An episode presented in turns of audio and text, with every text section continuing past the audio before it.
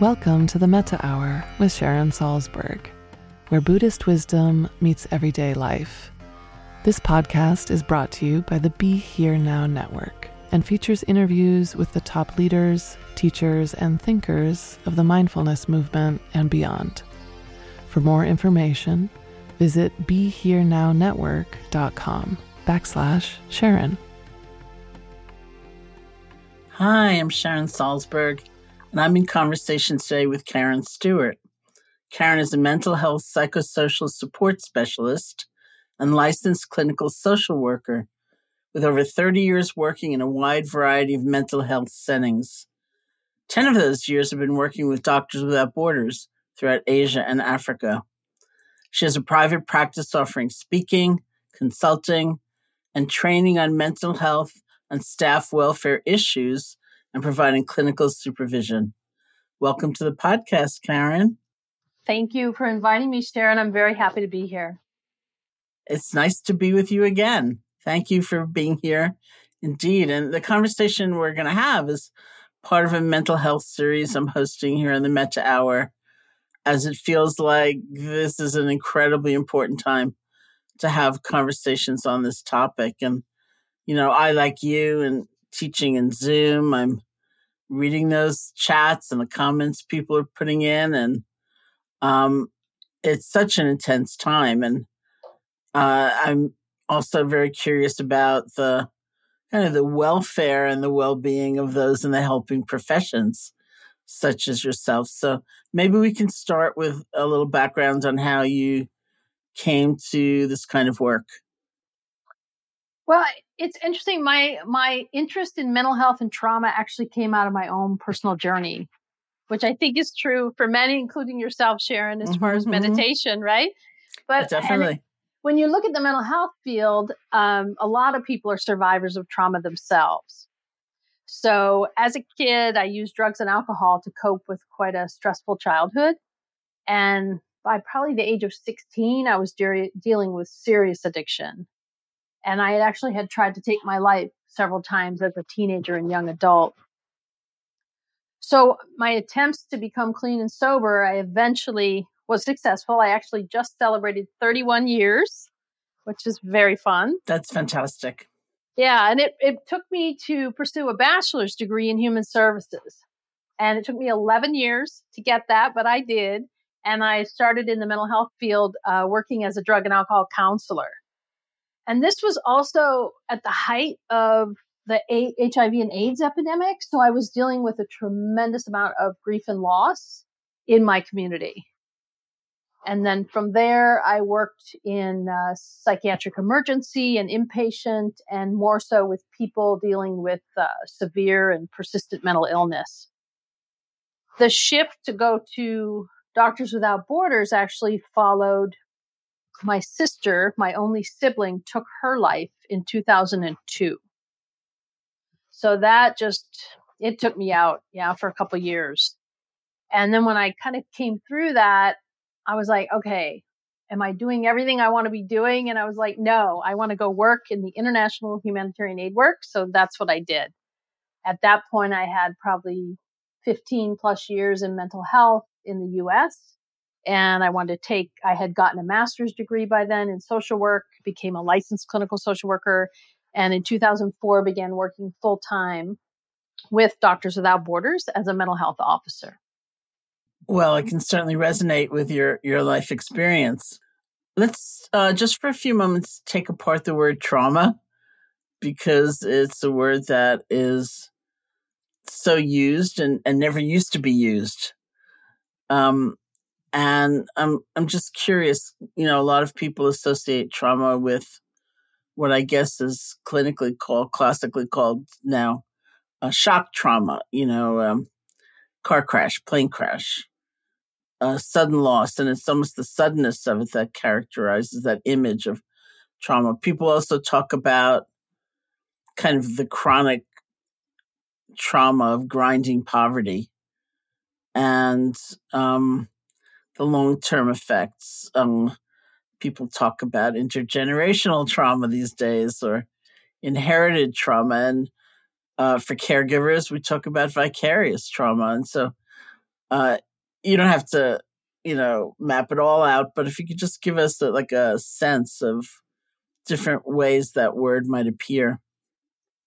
Well, you're right. It is everywhere at this point. Um, you know, the word trauma, it, it honestly, it just means a response to a deeply disturbing event, right? That overwhelmed the individual's either ability to cope or function. So, and it can be acute. We would call acute trauma like just a single stressful event that happened. Or we could have chronic trauma, which is more prolonged exposure to highly stressful events. So that would be the person living in a domestic violence situation, child abuse, COVID 19, definitely classified as a chronic trauma. Mm-hmm. And then we have complex trauma, which is actually multiple traumatic events on top of each other, which again, we have now. I'm in California. So I think about the person who's impacted by the fires that we had here and COVID 19 and perhaps job loss, right? So then you have a complex trauma. I think where it gets a little bit lost, people kind of jump from trauma to PTSD or post traumatic um, stress disorder. And it's, it's not always, right? Those are diagnosable conditions that sometimes follow exposure to trauma, but not always. Mm-hmm. Yeah. And what do you think about the term post traumatic growth? I actually I appreciate post traumatic growth. That has been my experience. I, even as I was saying in my introduction, it got me to go work right mm-hmm, in international mm-hmm. aid following the death of my sister. Mm-hmm. So many times, even my own um, addiction, my old drug and alcohol addiction, prompted me like really suffering to move forward and do more and better things. So I think there is something there. Um, yeah, that definitely post traumatic growth is a is a real thing. I was just thinking it's such a fine needle to thread, you know, the um uh quotation I use from Roshi Joan Halifax um in two of my last books, if truth be told, uh is uh something that was meaningful for me, where she said something like, basically, don't force yourself to think of the traumas of your life as a gift. They're givens. Yes. You know, yes. and the powerful word in there is force. It's like we get this idea that, you know, I need to emerge better than ever or or whatever. And it's just like another perfectionistic standard. Absolutely. Absolutely. And if I look back like the year following my sister's death, I was bottomed out. I mean, I personally was suicidal myself. I I dropped easily 50 pounds. I mean, I was an absolute mess. So the last thing on my mind was growing or seeing any kind of silver lining out of that, you know? Mm-hmm. Yeah. It's also interesting, you know, um, just taking like a stress model where there would be a real dynamic engaged. You know, there's the stressor, the circumstance, the pressure, the incident kind of coming at us or arising within us. And then there's the resource with which it's met. You know, do we feel any energy? Do we feel any inspiration to meet it in a different way? How kind are we toward ourselves in what we're going through? What sense of resource do we have? Do we feel completely depleted? uh, what amount of community do we feel, or do we feel completely isolated? And all of those factors affect, it seems so clearly, the ways that we experience stress, and and to sort of appreciate that without that also becoming a kind of perfectionistic standard. You know, like I'm not meeting this very well, or whatever. Exactly. Exactly.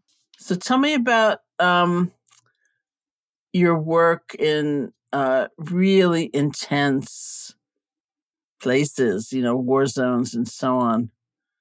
Um, you've worked in such a variety of extremely unstable and even dangerous environments. And I'm curious how you approach working with individuals with a lot of situational trauma uh, and how you begin to talk about balance and healing. You know, I think one of the things that I see across the board is that people, one of the main problems, they don't recognize the stress or trauma symptoms in themselves. So, like even today, as we talk, I hope that this, you know, going out to people will help people to recognize perhaps their own signs and symptoms of stress and reach out if they need support, right? So, a lot of it is about normalizing and validating for for others to let them know and that's been true in so many cultures I've worked with. One of the things that I was shown working abroad was the value of a lay counselor. So now this is a person who doesn't have a background, experience, education in counseling or mental health, yet they can show up for that mm-hmm. person. Mm-hmm. The the simple being letting someone know they are heard, they're understood, the power of that relationship to me is just incredible. To let somebody know, to remind them they're not alone with their pain. I mean, it's huge. And so in my work, we use a lot of psychoeducation, really helping people understand our, our fear and response system in the human body, you know, and it helps them to, to know they're not going crazy like I, when I think about this, I always think of this one example in Indonesia. So there had been an earthquake, a very severe earthquake on the island of Java. And I arrived with my, the mental health team. And the first day we were approached, a woman came and said, you know, please, can you come and meet with my sister? She has been not eating, not sleeping, not talking for several days. The earthquake was, this is probably day four following an earthquake. I said, of course. So we go over with an interpreter. I sit next to this woman. She's underneath a tree and she's just kind of rocking back and forth.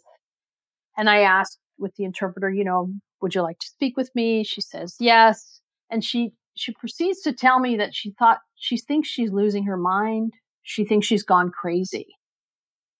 And when I just talk to her a little bit more, the bottom line is she is fearful to return to her home. And that's why she thinks she's losing her mind. I'm like, I'm sitting there like the aftershocks are severe still. And I'm looking at all the buildings around me. They are all about to crumble. So just, just acknowledging to her, you know what? No, this is a normal reaction. I'm not going in your house right now. And I'm telling you, Sharon, she stood up within 20 minutes. She stood up. She said, Thank you very much. I'm really hungry. I'm going to go now and find my sister. And I was just in shock of the power of just that, of just normalizing yeah. what a person is feeling. I think that's very true. You remind me of um, uh, the first time I, through the Garrison Institute, was working with domestic violence shelter workers, and and so that was you know the issue of well for many a history of trauma and and the vicarious trauma of dealing with the tremendous suffering that they were facing all the time, and somebody gave a um, really a lecture on uh, the nervous system and the effect of kind of chronic stress on the nervous system and uh, you know what vicarious trauma was and the and the manifestations of it. And I think the best definition I've heard of trauma, I don't know who said it, it was something like it's a normal reaction to an abnormal situation. Yep. And yep. Of all the uh, items, all the elements of that first retreat we had for people, all of which were available to people afterwards. You know, the guided movement meditation, the guided sitting meditation, everything. Um, the one thing they they wanted more than anything was that was that lecture. Hmm. Was just to hear again, you know, this happens. This is this is not because you're weak or weird. This is because you care, actually. Exactly. Well, and if you think about it, like with COVID 19 right now, I mean, generally, yeah, our fear response system, we defeat whatever it is, right? If it's a a predator, we hide until they leave, or if it's a fight, we win and, you know, or we run away from the avalanche, whatever it is. But now with COVID 19, that's not possible, right? We can't really fight this invisible threat. And so people are kind of just that just to acknowledge that there's a constant arousal state happening. Mm-hmm. And just to be aware of that is so helpful, so helpful for people. What do you find really helps resource people, you know, so that they feel kind of more geared toward the possibility of resilience and, and actualizing that? I think again, if if they they feel heard and they understand what's happening. So we use like I use a framework in the field that kind of breaks down those signs of stress mm-hmm. and helping people self-identify. So there's kind of five areas that somebody would see it be physical, right? So headaches and backaches, yeah, racing heart. There's emotional, so that's your crying and sadness, despair. There's cognitive, so people who are struggling to make decisions or their concentration is off or yeah, repetitive thinking. Behavioral, right? So anger, irritability, blaming others, drug and alcohol use would be in here. And then spiritual. So like this emptiness or loss of hope, loss of meaning, lots of doubt. And really helping people to to look at those five areas and see where are you, you know, where do you fall? Are you having some of these symptoms? Is this what's happening? It really just gives them a sense of control that they know what's happening and that they have some ability to work with it, right? To um, address what's happening. A lot of people too, they, they don't know their strengths. Sometimes it's as simple as reminding someone, what have you used in the past? What was helpful for you before? You know, what was the last stress you've had? And then really, oh, oh yeah, I, I, I lost my mother when I was whatever. It's like, oh, okay. And what helped you then? Oh, okay. Mm-hmm. Mm-hmm. Right. And then they're like, oh, okay. So sometimes it can be what seemingly simple um, but not. But yeah, really just helping people to acknowledge and realize what's what they already know. Mm-hmm. When I worked through the Garrison Institute with domestic violence shelter workers, um, there was a model that I kind of picked up and, and have later used in, in several other contexts where um, people, either as a journaling exercise or as a reflection, uh, first of all, if you're doing it with a workplace as we were with with the shelters. It was an interesting uh, first column which was what's a really big source of stress at work or maybe in your life if if that's not a relevant question. And, and that was kind of interesting for people because sometimes it wasn't even the you know horrible suffering they were working in the midst of or seemingly intractable system. It was like bad communication with a colleague. That's what was really bringing them down. And then in the second column, we asked people to consider if they were writing or, or just to think about exactly what you're just talking about. Like, what do you do to lift your spirits or get a break or have a sense of rest or or recharging or something like that? And people would write down a whole variety of different things. And then in the next column, the last column, we said, how about if you look back at this thing, you, this list you just wrote down and make a note about how you feel about each item. You know, if it was like I drink a lot, then sometimes people would say, I'm actually worried about that. Or, mm-hmm. um, I think in four years, every single person, every single time wrote down something like listen to music. And often get out in nature. And once, this wasn't with domestic violence shelter workers, this was with another group. Somebody literally wrote down in, in that middle column, I get out in nature. And then in the next column, they wrote, Well, of course, I haven't done that in about seven years.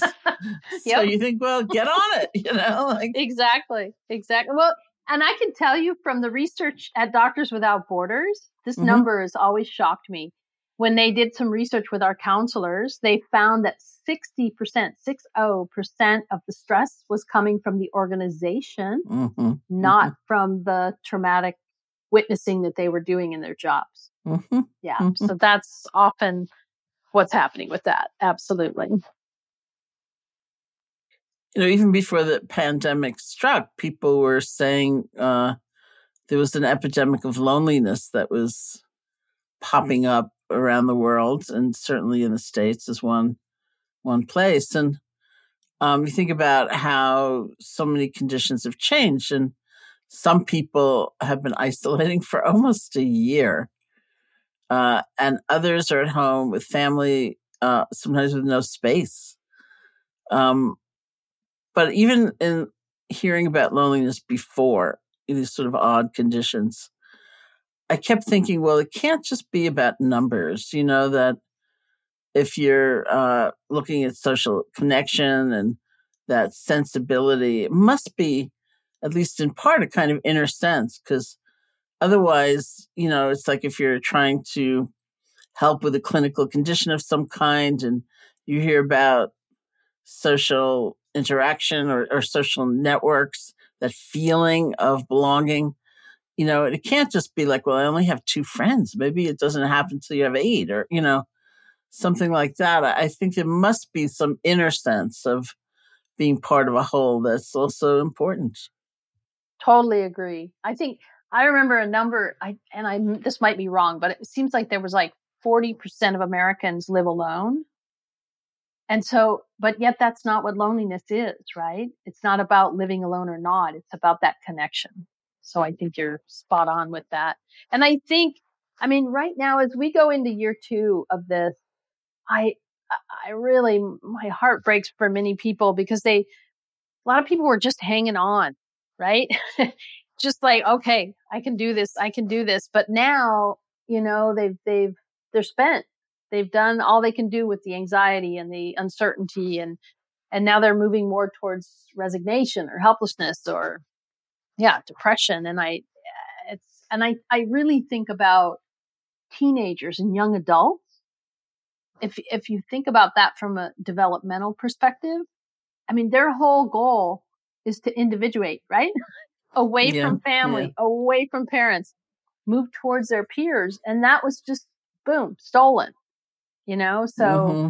dating and driver's license and graduations and travel and summer job, all of it just, just done, you know? And so I really, yeah, my heart really feels for that group. I did a, a an event on Discord, which is like a platform for younger adults. And there, there was so many kind of messages coming in on the side panel in the chat about just how difficult it was to be at home with with parents and you know i mean for many people home is not a, a safe place right if it's intimate partner violence then they're thinking about okay that close proximity with that volatile partner or do they go to an overcrowded shelter right and risk the virus so it's being cooped up with with family with especially if there's a history of violence can be terrifying yeah and i think uh, work and school and our friends, they've been lifelines for people. Mm-hmm. And now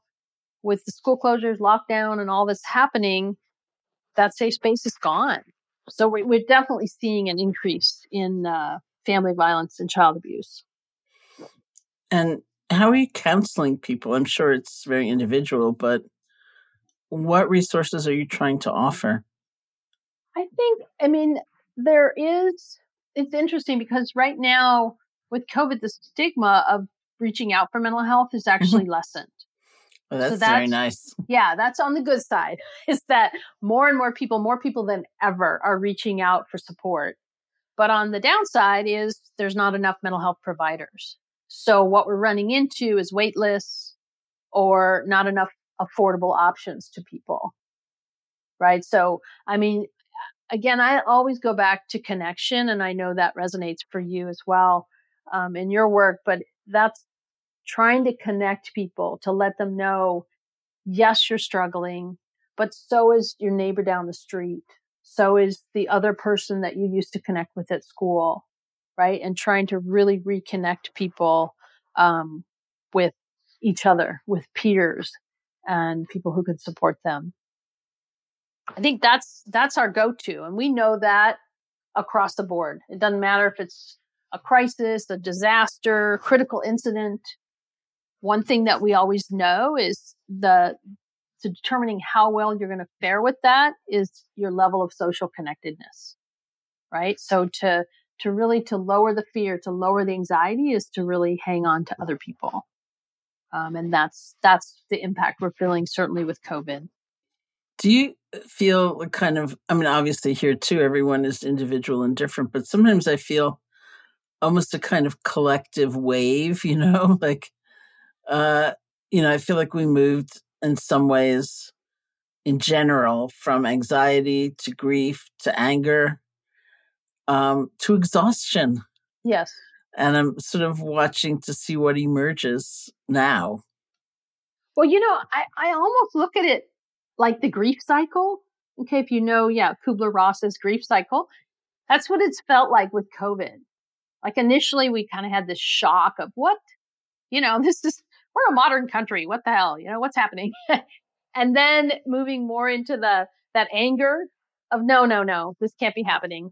You know, I'm not up for this. And then a little bargaining in there, right? And so, yeah, I think, but on that last step, that acceptance, I don't think we've quite gotten there. We are, we've moved towards exhaustion. I would agree. Many people have been holding out, thinking, okay, I can do this for another month. I can do this until, of course, 2021, right? That was what we were all kind of, yeah, 2021. And then the calendar flipped and it was like, oh, wait, everything's still here. So, yeah. It's funny because it was just Tibetan New Year. Oh, right. And yeah. Yeah. So I thought, all right, we'll give it one more shot. Maybe that's it. Maybe that's the one. Maybe yeah. this is the one.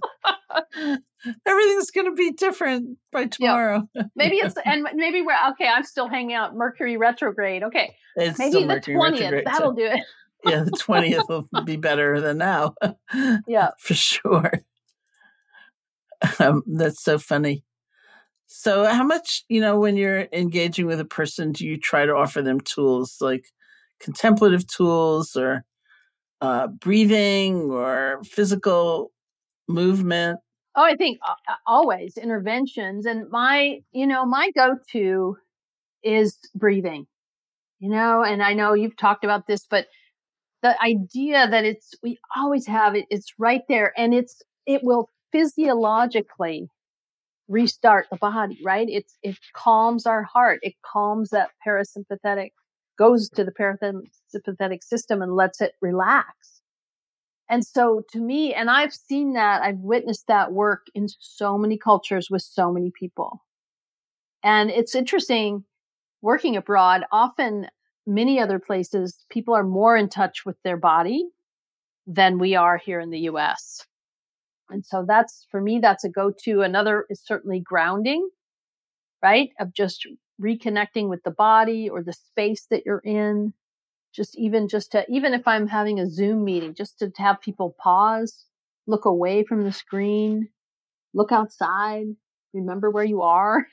So, I mean, these sound like, like basic tools, but I have seen that these, these are the ones that work, man. Yes, of course, there are intensive modalities and ways of working with intense trauma and, you know, different techniques, but those go-tos of breathing, of grounding, of gratitude, I mean, those are, those are huge and they're effective with so many people.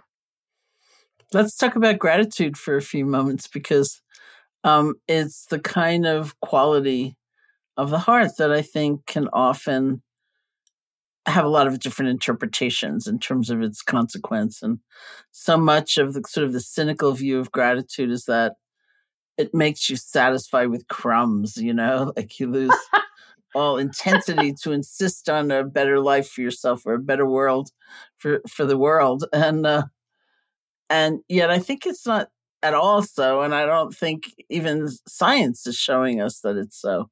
I think it actually is a really strengthening agent. Oh, I think it's a powerful tool. Again, if you just look at that, you know, our response system, our fear response system in the body, I mean, that's what we evolutionarily, that's what we're doing. We're always looking for threats. And it's important for our survival that we, we know that that tiger was around that corner last night because tonight we got to remember not to go to that corner, right? So we're always scanning for that, that negativity or those threats. So by practicing gratitude every day, it truly is retraining the brain to look for the positive things, the things that are going to move us forward. I mean, it's, to me, it's an incredible way to really just shift our entire way of being. And I mean that, yeah, like you said, the research is showing, I mean, the benefits are more satisfaction with life, better physical health, better sleep, less fatigue. I mean, it just goes on. Um, yeah, patience, wisdom. It's incredible what it can give us. And I think even if one is experiencing quite profound grief, whether it's for a person or for what life used to be or what we sort of expected it to be, you know, in, in this month of 2021, and it's really different. Um, there is a lot of grief that seems natural and inevitable. And yet, someone had written somewhere that grief is love that doesn't have the normal place to land. And sometimes I think hmm. what we also need to do is is remember that, you know, and remember the love, just as with gratitude, as things are maybe going quite severely wrong in a lot of ways in life. Um, there is that which is upholding us or helping us or reminding us of the good as well.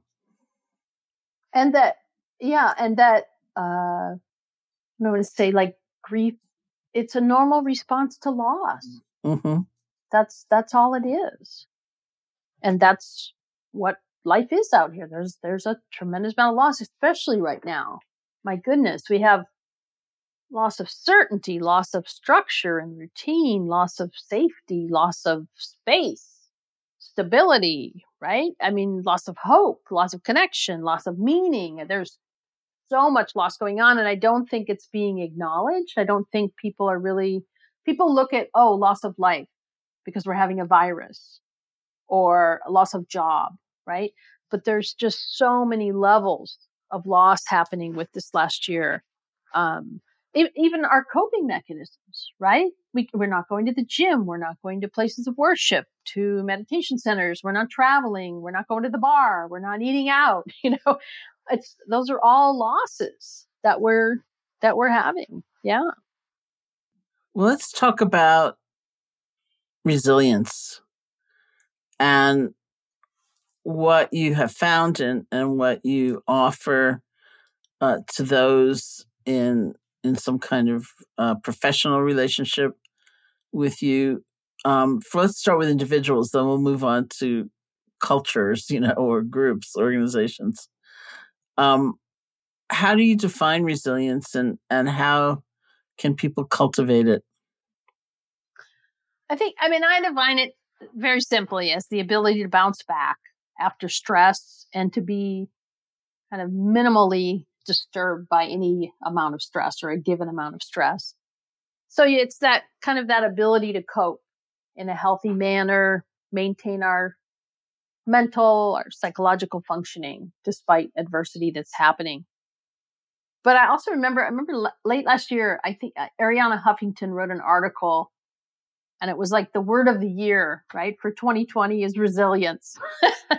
And in that article, she talked about it's not just bouncing back, but bouncing forward. And I love that. I love the idea of that, right? That, and it, what it shows is just for us to cultivate resilience, it's not some big, mm, far off thing. It's, it really is through healthy lifestyle right? Through sleep, through social connection, through gratitude again, right? Exercise. I mean, these are the things that are going to cultivate our resilience. And even at the top of that list, I would put loving kindness practice, right? The work that you do, Sharon, absolutely. To give ourselves compassion, to remind ourselves we're not alone, right? And we have emotions, we have pain, we have stress. And that's, that's okay. Yeah.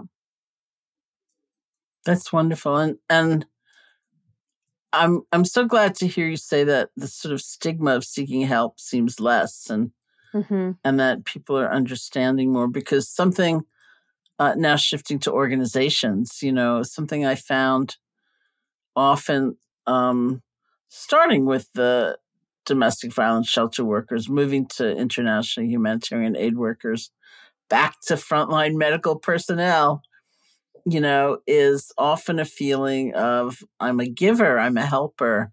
Mm-hmm. It's not that cool to need some help or or to um, feel like cultivating self compassion is not going to be a selfish act or taking a break is not self centered. And to understand that there has to be a kind of mutuality almost at some point or or there won't actually be resilience and to have a culture within an organization that more appreciates that seems a very intriguing need. Oh my goodness. Yes. I mean, healthcare workers, international aid workers, I mean, the, the culture, yeah, you are the helper. You do not need help. Right. And to seek help is weak. So that, that's still all there. It's getting better. It's getting less, but it's absolutely there. So being, being sad or being impacted by what's happening around you is is seen as as not okay um, and it's you know it, there's a sense of uh, failure even right of i should be able to do better so if, if people right now in the us hospitals are dying there's healthcare providers who are like i should have been able to save that person i should have been able to right and we see that um, with each other even it's like oh if if if Sharon's here and she's managing and I'm not, then what's wrong with me? Right? So there's that comparison that comes in. Yeah, there's just so many different things. This morning, I actually was reminded by a meditation teacher named Kiki that today, February 18th, is Audre Lorde's birthday. Oh, yeah.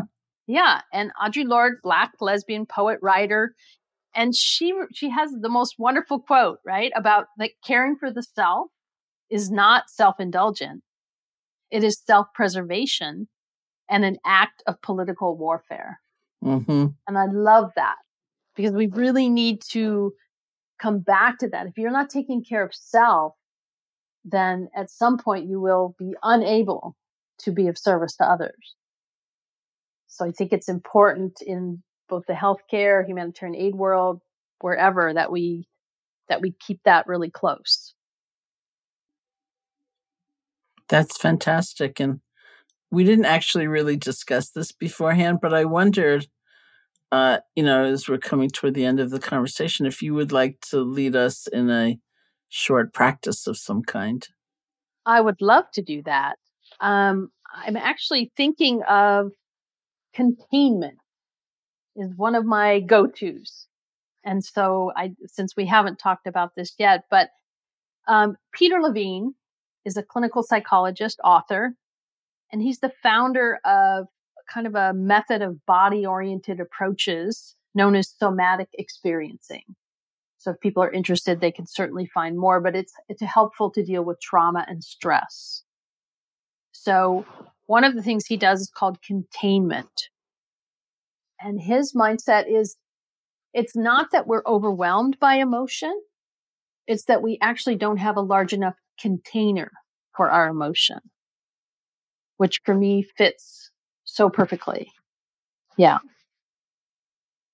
So if people want to just sit back for a moment and just kind of notice your overall experience, just breathing normally. Maybe move your feet on the floor, kind of moving and shifting until you feel connected to the floor. Feel your back and your bottom on the chair. Kind of ask yourself are you perching or are you allowing the chair to support you?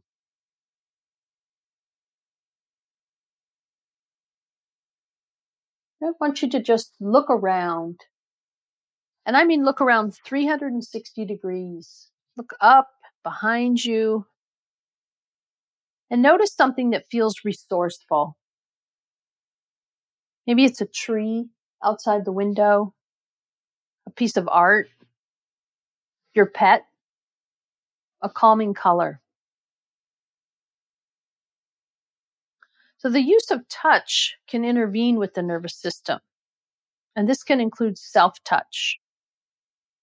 So that's what we're going to do now. So I want everyone to take your right hand and place it just below your left armpit, holding the side of the chest. This is where the heart is. Now place your left hand on your right bicep or your shoulder or elbow. We'll just take a couple minutes here to really notice the feeling under your hands. Does the body feel warm? Is the fabric of your shirt smooth or scratchy? Can you feel your heartbeat? You can even rock a little bit here, just rocking back and forth. Consider if are you experiencing a sense of containment from your arms and your hands?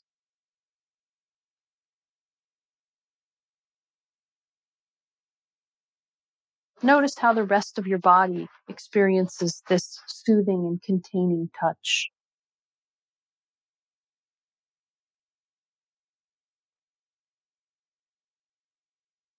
Take a few more breaths here.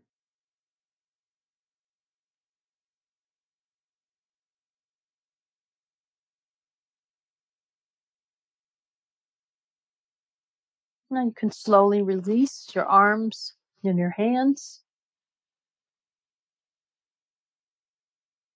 And return to Sharon and I.